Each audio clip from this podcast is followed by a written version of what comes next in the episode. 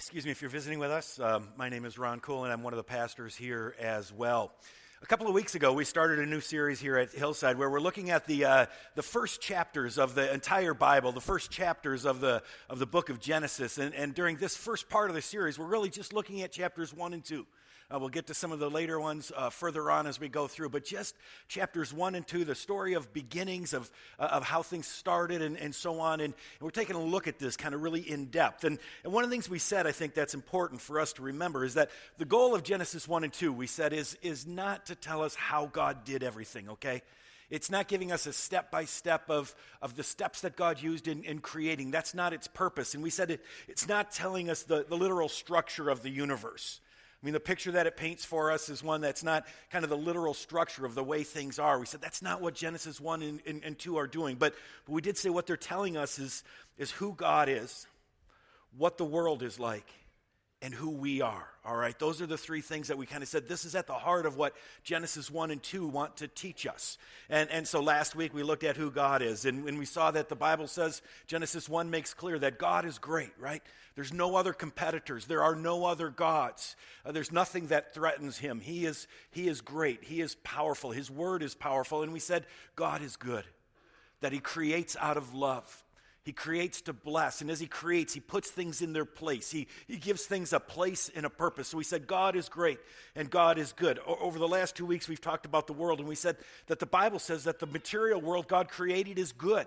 That God, God created this stuff and it, and it was good, and, and, and the material world isn't bad, but it's, it's good and we can enjoy it and we can celebrate it. It's not God, we don't worship it, but, but we respect it and we honor it this morning and in the next uh, few weeks, the next two weeks, we're going to look at well, what does the Bible say about who we are? What does Genesis 1 say about who we are? And, and, and, what is a human being? And so that's really the question we're going to be thinking about this morning and, and then kind of lead into the next two weeks as well. And before we get into answering it, I just want to start by saying this is a really, really important question, okay? Our understanding of what it means to be human, of, of who we are, has a huge impact on how we treat other people, how we look at ourselves, how we live our lives. And, let me just give you some examples of that. We'll start with, with the, we said that, that, that, Egypt is kind of the context for Genesis because the people had just come out of Egypt. And, and, and so, what do we, what's the Egyptian view of people? And we touched on this a little bit, but we said, you know, in the Egyptian world, people were created to wait on the gods. Uh, the gods were there and they, they got sick of working. And so uh, work was bad and they didn't want to do it. and So they created human beings. And so, what human beings were all about is, is simply trying to say, well, we're, we're, here to just serve the gods. We're not important. They're important. And life was pretty miserable. And, and, and it would fit into who they were, right? I mean, that's all we are. We're just nobodies. We're nothings. And, and then we pushed a little further and recognized that even though the Egyptians saw themselves as not that important, but they said that only Egyptians were human right? The Egyptian word for human is Egyptian.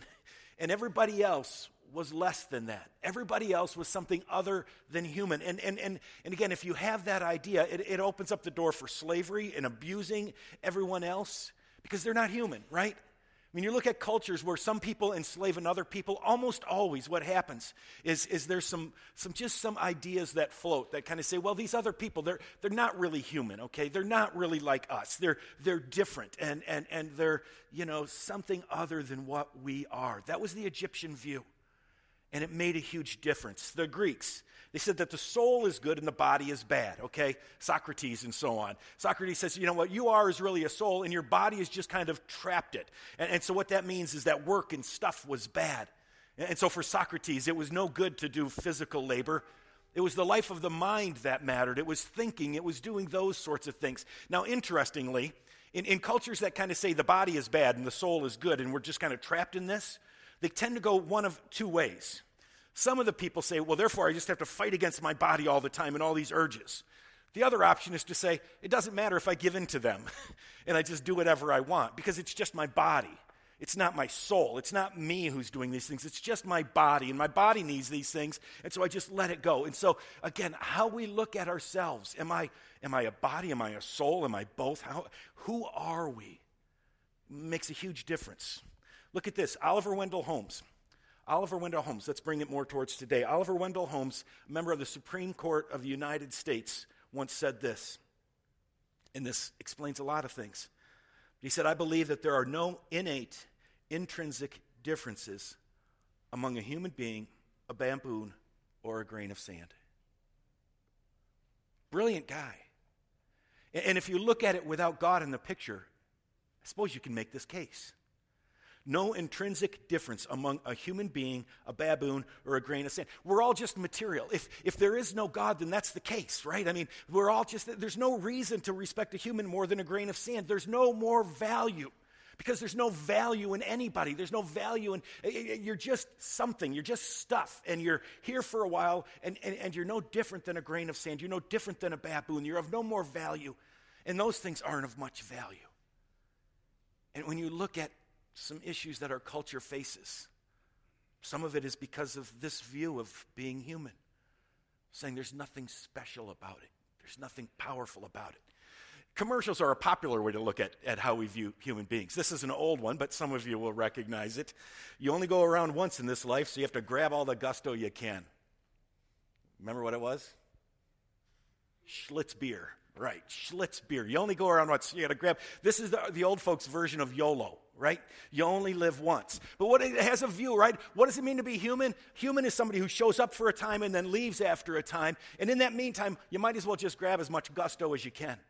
YOLO, so go ahead and do it. YOLO buckets, you only get, you know, so just have fun, do whatever you can, grab onto it, grab all the gusto you can. Why? Because a human being is just there with no ultimate purpose. Our view, do you under, I mean, I, I, you can go Axe body spray, right? The cleaner you get, the dirtier you get. I mean, go through every commercial. Every commercial behind it has a view of humanity and ask yourself, what's their, what's their, what are they saying about what a person is? Again, Axe body spray. The cleaner you get, the dirtier you get. What are you? You are a pleasure seeker. That's what you are. And if you get good and clean, then you can get good and dirty. And that's fun, right? I mean, every commercial every TV show has a view of what it means to be human, and it makes a huge difference. So that's why it's, it's really important for us to think about this. What is a human being? And, and when we turn to the Bible, what, what it tells us is one basic fact that kind of everything else flows out of it. And, and it's this human beings are created in the image of God. Everything is created by God, but only human beings are created in the image of God. Genesis 1 26 and 27. Then God said, Let us make mankind in our image, in our likeness, so that they may rule over the fish in the sea and the birds in the sky, over the livestock and all the wild animals, and over all the creatures that move along the ground. So God created mankind in his own image. In the image of God, he created them. Male and female, he created them in his image.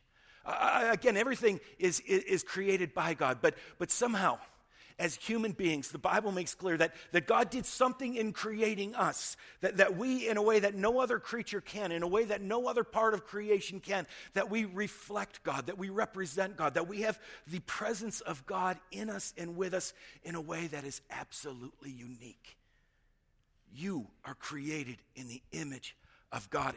And I am convinced, I really am, if we can get this straight, if we can get this straight, if we can understand what it means for us to be created in God's image, it is going to make a huge difference in our lives. If we can start to activate this truth in our lives and, and kind of live out what it means. And, and so, what I want to do for this week, and then really it'll be the next couple of weeks that we'll think about, is what does it mean? What are the implications of being created in the image of God? What, what, what difference does it make? And I say, no, Oliver Wendell Holmes, that's not true. Because human beings are created in the image of God. From a naturalist standpoint, yeah, there's no difference. But God says, No, I have created you in my image. Two things I want to talk about this morning, and then Daniel will pick up one next week, and then we'll have another one the week after that. But the first implication of this, and, and, and again, I, I, I hope you can grab this, but every person has great value. Every person is created in the image of God and has unbelievable, amazing value.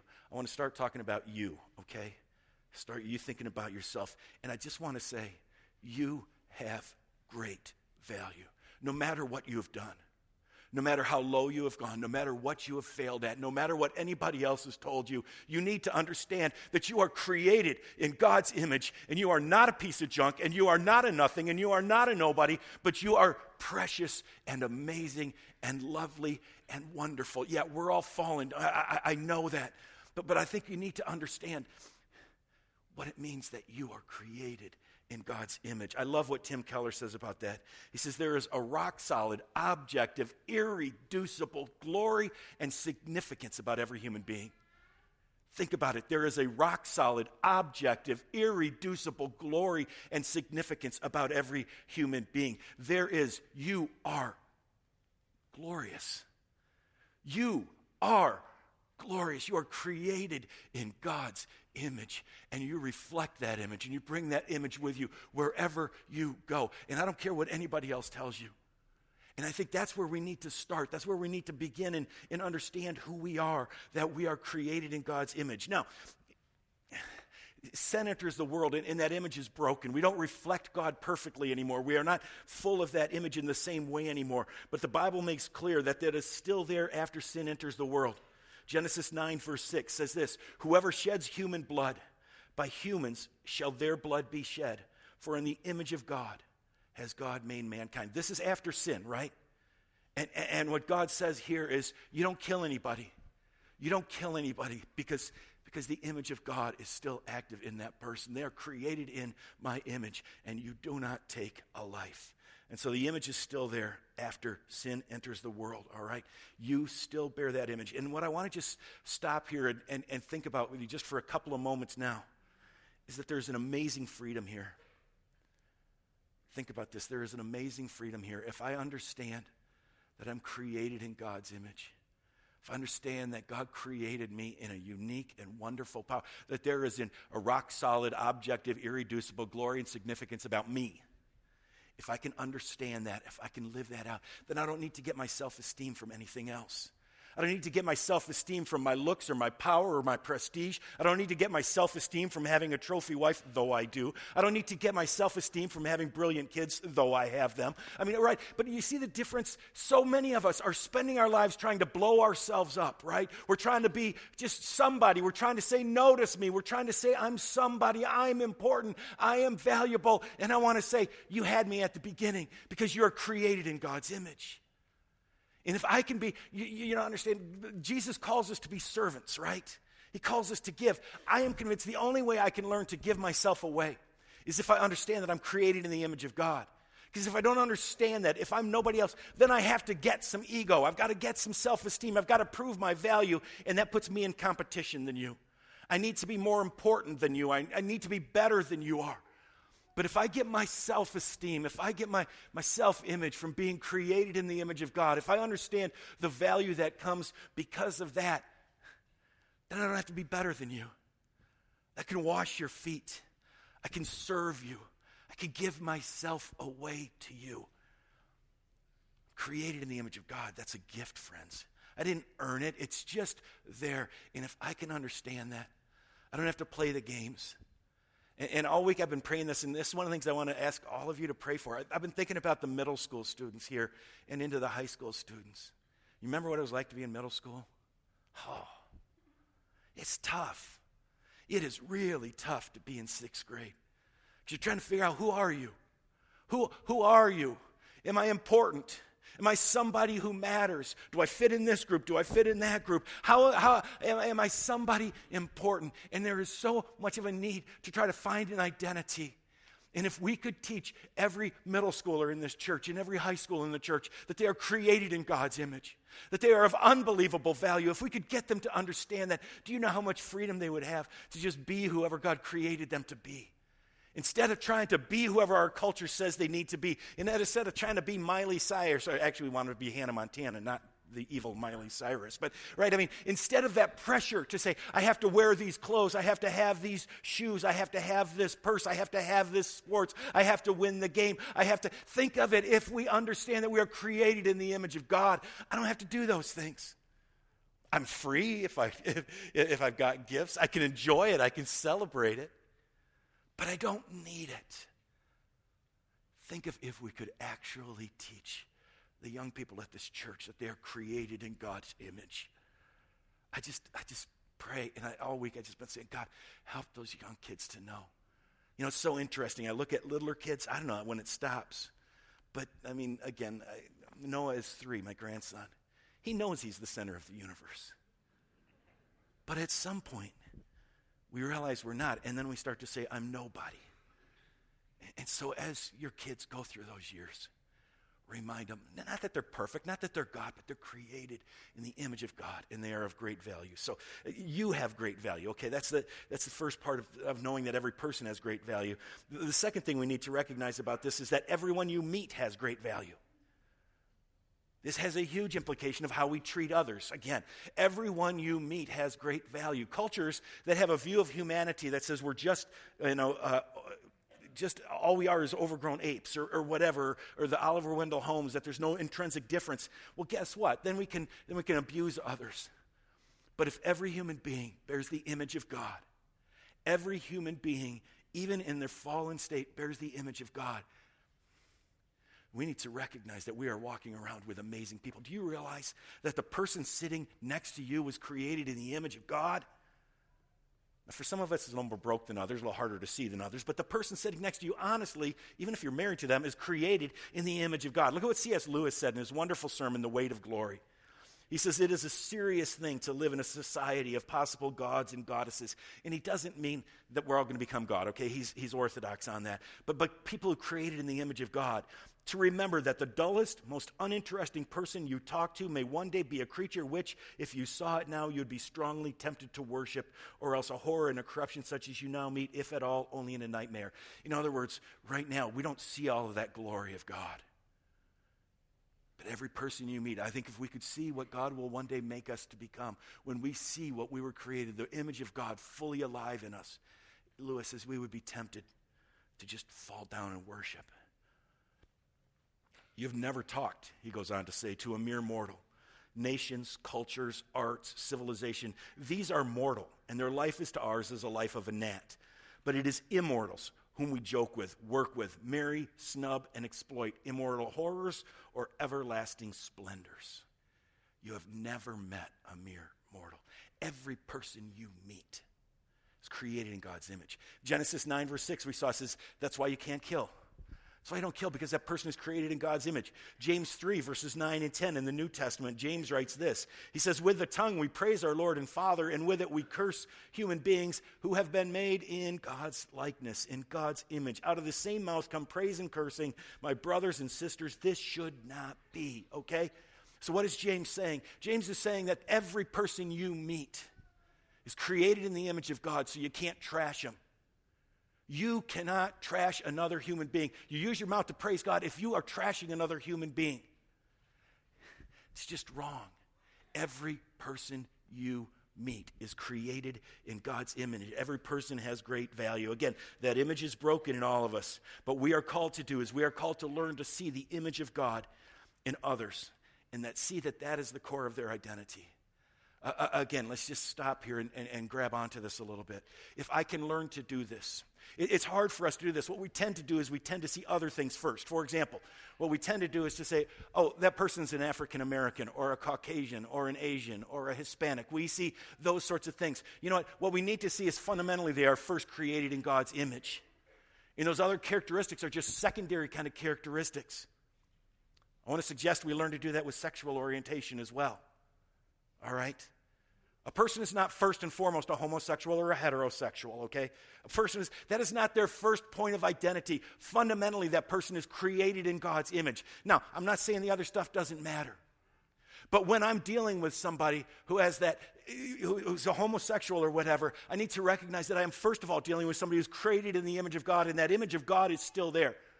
Now, I'm going to challenge you on some things just like I need to be challenged on some things. But I challenge them as somebody who has got that rock solid, objective, irreducible glory and significance, right? Rock solid, objective, irreducible. That person I'm dealing with. I was with a group this week that talks about dealing with people who've committed sexual offenses, sexual offenders.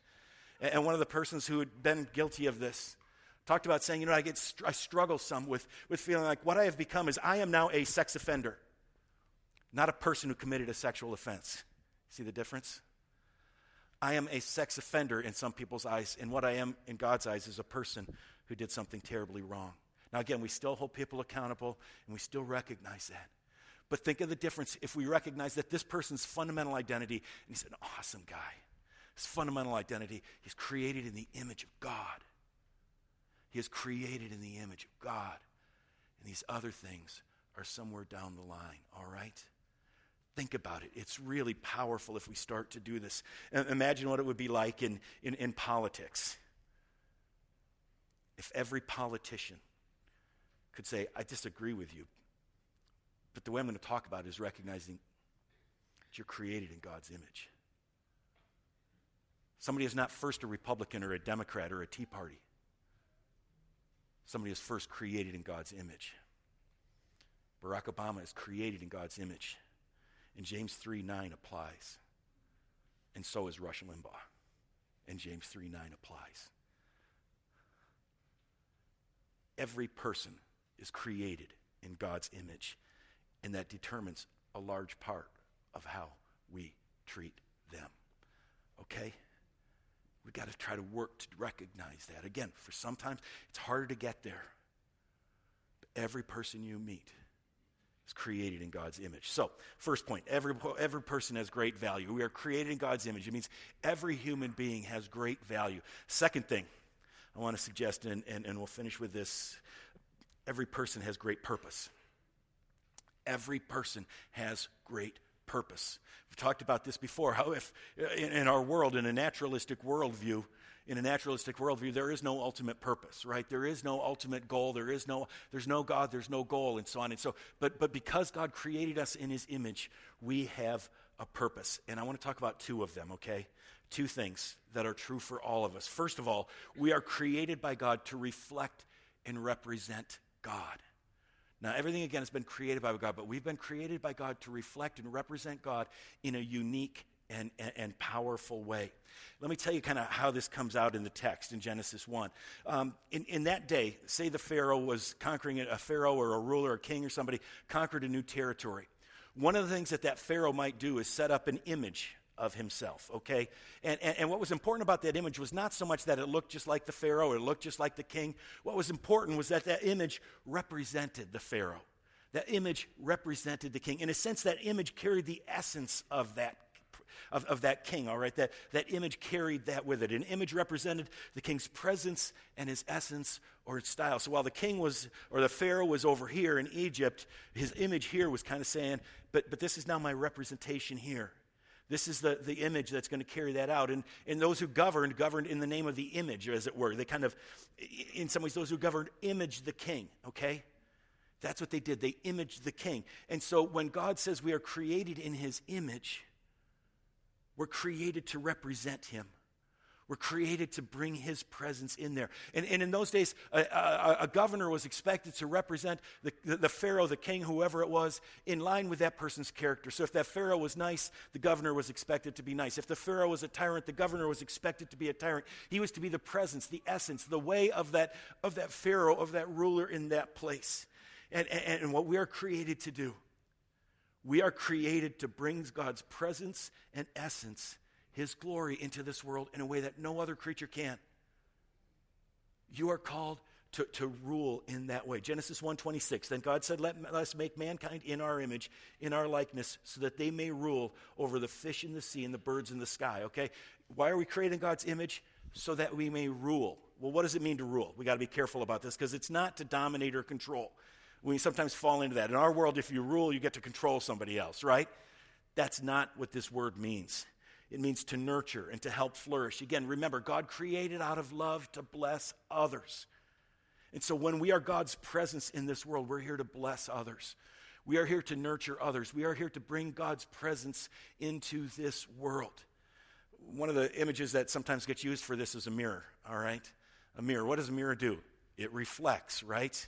I mean, you can do this. I can take this light. Let's see where. There it is. And I won't try to shine it anybody's eyes, right? But, but you can kind of, you know, I don't know. I, there it is. Maybe you can see it there. I'll see if I can get one over here. Anyway, you know how mirrors work, right? You can, you can, uh, with a mirror, you can start a fire. If you're outside with the sun, right? The sun will come. You can do it on tinder or whatever. You can start a fire with a mirror. Created in God's image means that we are God's mirrors.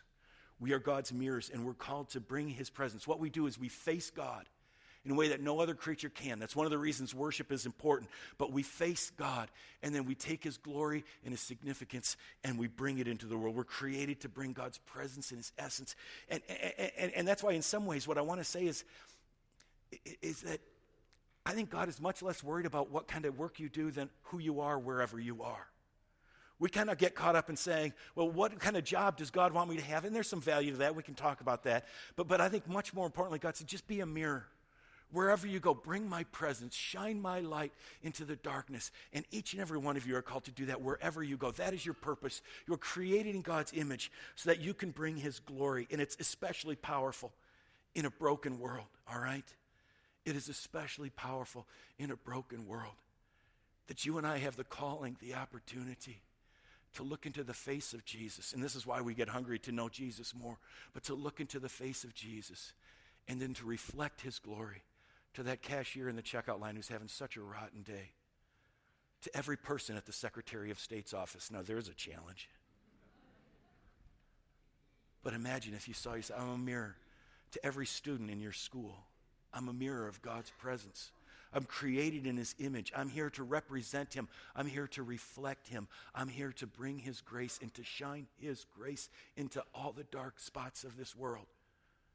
Prayer partners, spirit lifters, mentors,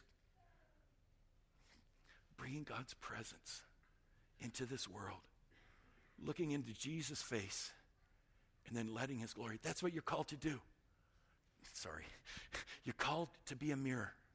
That's your purpose to reflect God to the world around us. All right, so we're created, first of all, to reflect and represent God.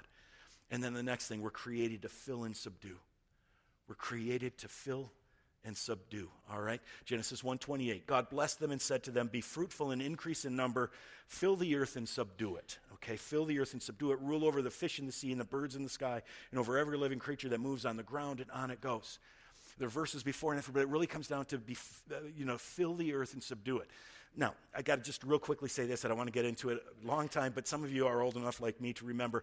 But I think we need to recognize being fruitful and filling is not simply having lots of kids. Um, for a long time, this, this text was preached by pastors like me saying, You see, God said, go out and have 18 kids. Um, you got to have as many kids as you can. You got to fill the earth. There are other ways to fill the earth, friends. Some of you have done more than your part. Um, but no, you, you, know, right? I mean, I, I, the reason I say again, sometimes, some of us were raised kind of saying, well, there's a, there's a, this is a, a, command, an obligation. It would be wrong to choose not to. No, that's not the only way we fill. Okay, I'm not going to get into it, but this is, I don't think it's right to read this as a command. Okay, we fill the earth with all sorts of other thing. Okay, we subdue it with other things. Genesis 2:15 is kind of the Genesis, the, the second chapter version of this. The Lord God took the man and put him in the Garden of Eden to work it and take care of it. God gave us something to do, okay? So we're created to fill and subdue. What, what, what is filling and subduing? What, what are we thinking about there? What I want to suggest is that filling and subduing is what God has been doing in creating everything. That what happens in this in Genesis 1 is, is God is first of all creating spaces and kind of creating stuff. That's something you and I can't do. We cannot create out of nothing. God is the ultimate creator, but we are called to be sub-creators. Because what God does is He creates His stuff, and then we talked about it last week. He puts things in their place. On day two, he creates the skies and the seas, and then he puts the stars and the fish, and he fills it, and he puts them in their places. And then on, on day three, he does the land, and, and on day five, um, uh, or day six rather, he does all the animals on the land. God is filling it, he's subduing it, he's putting everything in its place, he's separating, he's moving it around. God is filling and subduing it. And, and, and what he says to us is now it's our turn. See, I think one of the things we need to understand from Genesis 1 and I think Genesis 2. Both of them have the same idea. God didn't create a finished product. Now, be careful about how you understand me saying that. I'm not saying that God was imperfect. No, it was good. God did everything right. But God's intention was not to create a finished product. God's intention was not to say, now I've created it, you're just playing it. No, God created it and then said, now it's your turn. I did this much of it. Now you take it the next step. Fill it, subdue it one of the reasons, you know, I mean, so God says, you know, you do some more. We're all sub creators. One of the reasons I wanted to read that Genesis 2 passage is that, is that if, you, if you read Genesis 2, and we'll at more in a couple of weeks, God creates a garden and put Adam and Eve there, and he says, work it. And, and, and really, the picture is, is the Garden of Eden in, in Genesis 2 is not over the whole earth, okay? It's not over, it's a space. But what Adam and Eve are supposed to do is fill the earth and subdue it. They were expand the garden. They were supposed to take what was going on there and they were supposed to bring it into other places. And I think even if there hadn't been sin, we've got to recognize that Adam and Eve, have, Adam, and Eve had work to do. They would have planted gardens. They would have built houses. They would have built roads. Eventually, they would have built planes, trains, and automobiles and rocket ships and all sorts of things. The stuff that we do in those things is, is not the result of sin. Work is not the result of sin. But God created the world sort of in a, in a, to a certain degree and then said, No, you do what I did. You do some more. And, and, and, that's what we do. We fill the earth and we subdue it. And again, subduing is not controlling or dominating, it's nurturing, it's help to flourish. And, and that's what you and I are called to do, to just grow. And, and, and Tim Keller says, it points out that we do this in all sorts of different ways. What does it look like? Let me just give you some examples that you might not be thinking of right now. Those of you who do hair and barbers, you bring order out of chaos you fill and you subdue. I got a little chaos, I need to go visit, right? You take that which is kind of out of order, you put it in choice. Now, with some of us, you need to do a little more filling. Hi, Eric.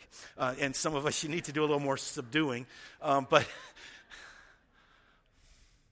but, right, think about it. When you're combing somebody's hair, you're doing what God did at creation. You're getting stuff in its right place. A hairstylist.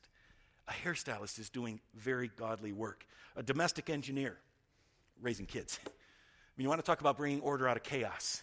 You want to to talk about trying to develop potential. You want to talk about trying to put things in their place. You want to talk about doing that. That is like God, okay? People who are raising kids are doing godly work because they are nurturing and growing and helping to create and they're, they're filling and they're subduing and, and they're putting everything in its place. Teaching, very similar, right? When you go to teach, you're filling and subduing.